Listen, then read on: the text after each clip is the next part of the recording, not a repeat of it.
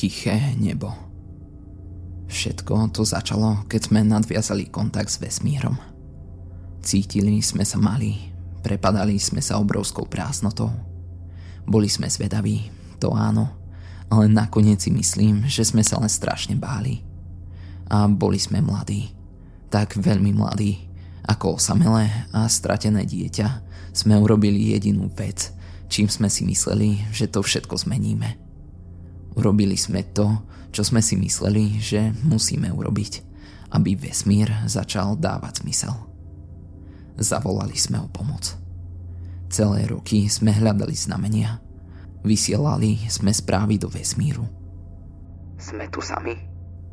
Ale obloha bola tichá vždy taká tichá.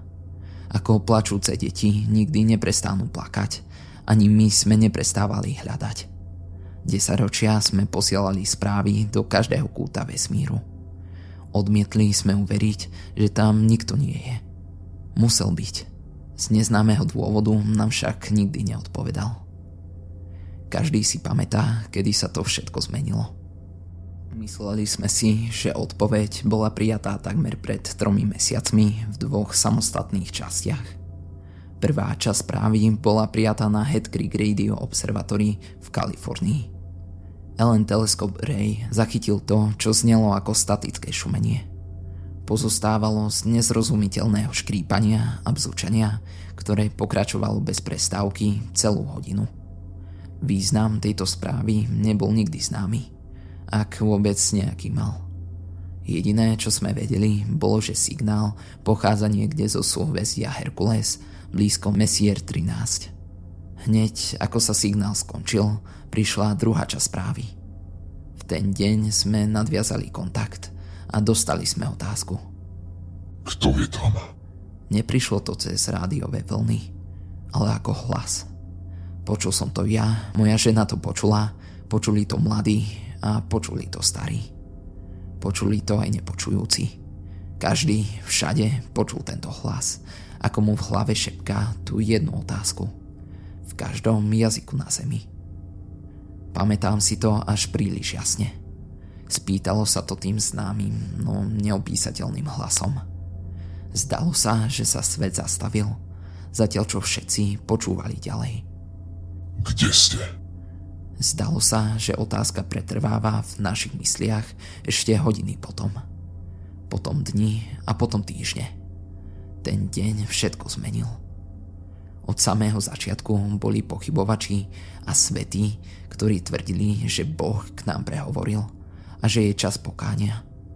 Boli takí, ktorí tvrdili, že nič nepočuli a takí, ktorí tvrdili, že im hlas povedal aj niečo iné ale väčšina z nás si myslela, že nás poprvýkrát kontaktovala mimozemská rasa, ako sme my.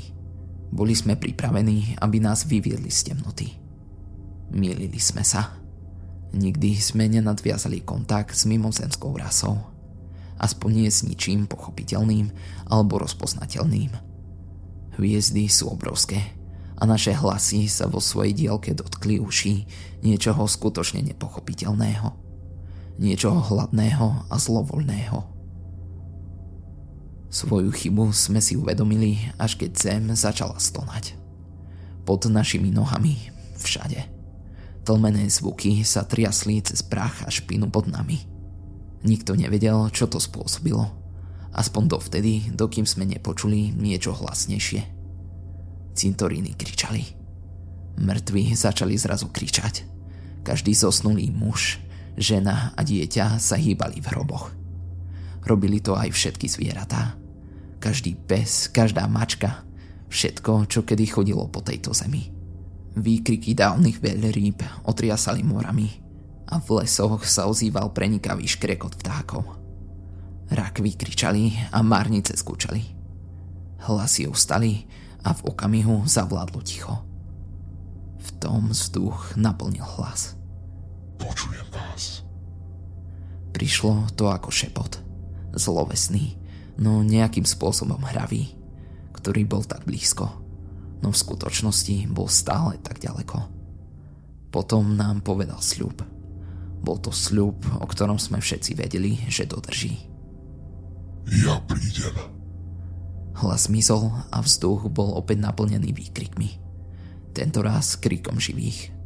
Milióny z nás panikárili a v uliciach sa zmocnil chaos. Mnohí zomreli pri násilí tej noci. Oni boli zachránení a my ostatní odsúdení. Mohli sme len čakať. Krík mŕtvych bol len prvý z vedľajších účinkov, ktoré sme pocítili, keď sa hlas blížil. Čím viac sa blížil, tým viac sme to cítili. Prvú noc po kriku sme si prvýkrát všimli, že hviezdy začali krvácať. Čas oblohy zčernela. Svetlo sviest sa zmenilo na červené. Ich svetlo sa vírilo a prúdilo okolo okraja nejakej neviditeľnej hmoty.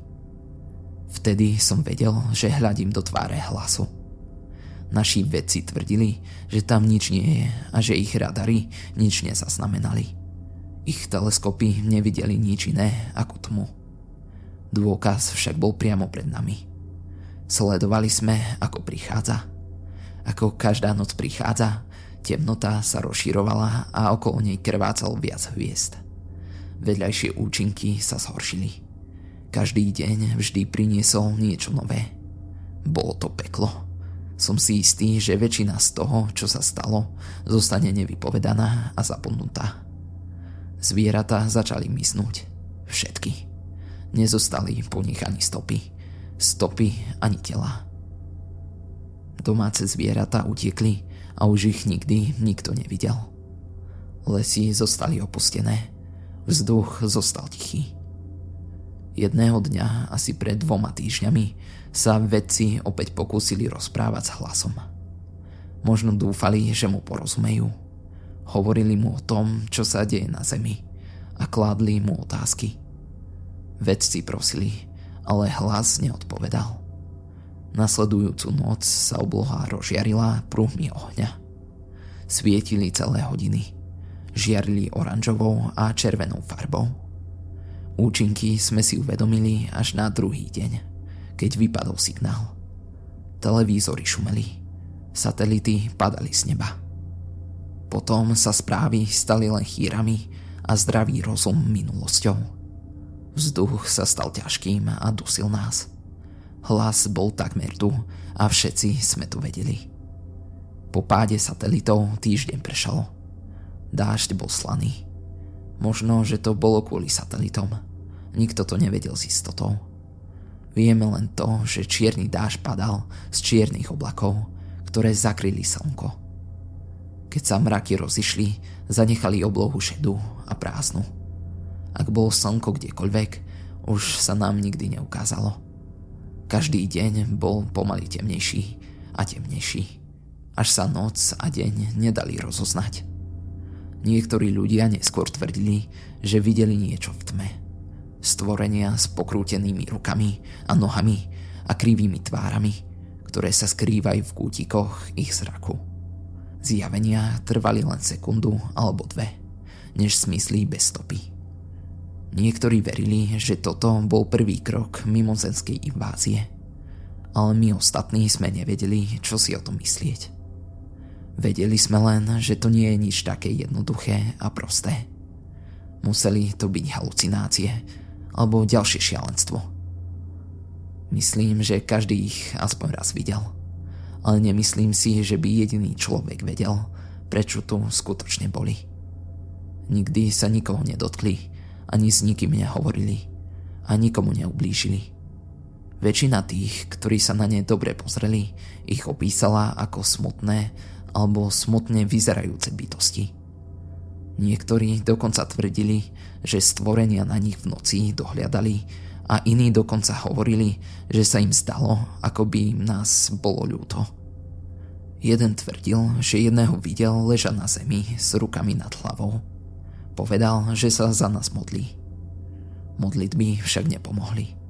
Cirkvy a náboženstvá, ktoré nás tak dlho spájali, nakoniec nepriniesli nádej nikomu.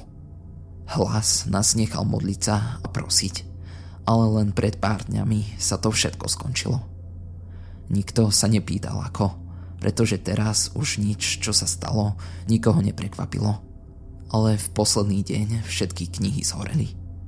Každá jedna Biblia. Všetko. Ľudia sa ponáhľali do kostolov, ale v nich útechu nenašli. Kostoly a chrámy mali rovnaký, ak nie horší osud. Ľudia boli zúfalí. Po celom svete sa šírili chýry o kostoloch so stenami stiel tých, ktorí v nich hľadali útočisko. Zomreli stále prosiac o nádej, no Božia pomoc im nepomohla. Čakali sme. Prišla posledná správa. Ozval sa hlas. Som tu. Správa hlasu prinášala so sebou výkriky nespočet duší. Hviezdy teraz omierajú a ja viem, že ju už nikdy neuvidíme. Svetlo tak rýchlo mysne. Napíšem to tu ako varovanie. Nie, na to je už príliš neskoro. Namiesto toho to považujem za posledné poznanie, čo ľudstvo kedy malo. Zvykli sme si totiž klás otázku – či sme alebo nie sme vo vesmíre sami. Ale nikdy nie, či sme alebo nie sme v bezpečí a skrytí. Vesmír je nekonečný. Nikdy sme nemali vysielať do temnoty. Miesto toho sme sa mali držať svetla a zavrieť oči vždy, keď sme sa od neho odvrátili. Keďže sa blíži moja posledná minúta, už som si istý jedného. Už viem, prečo bola obloha vždy taká tichá.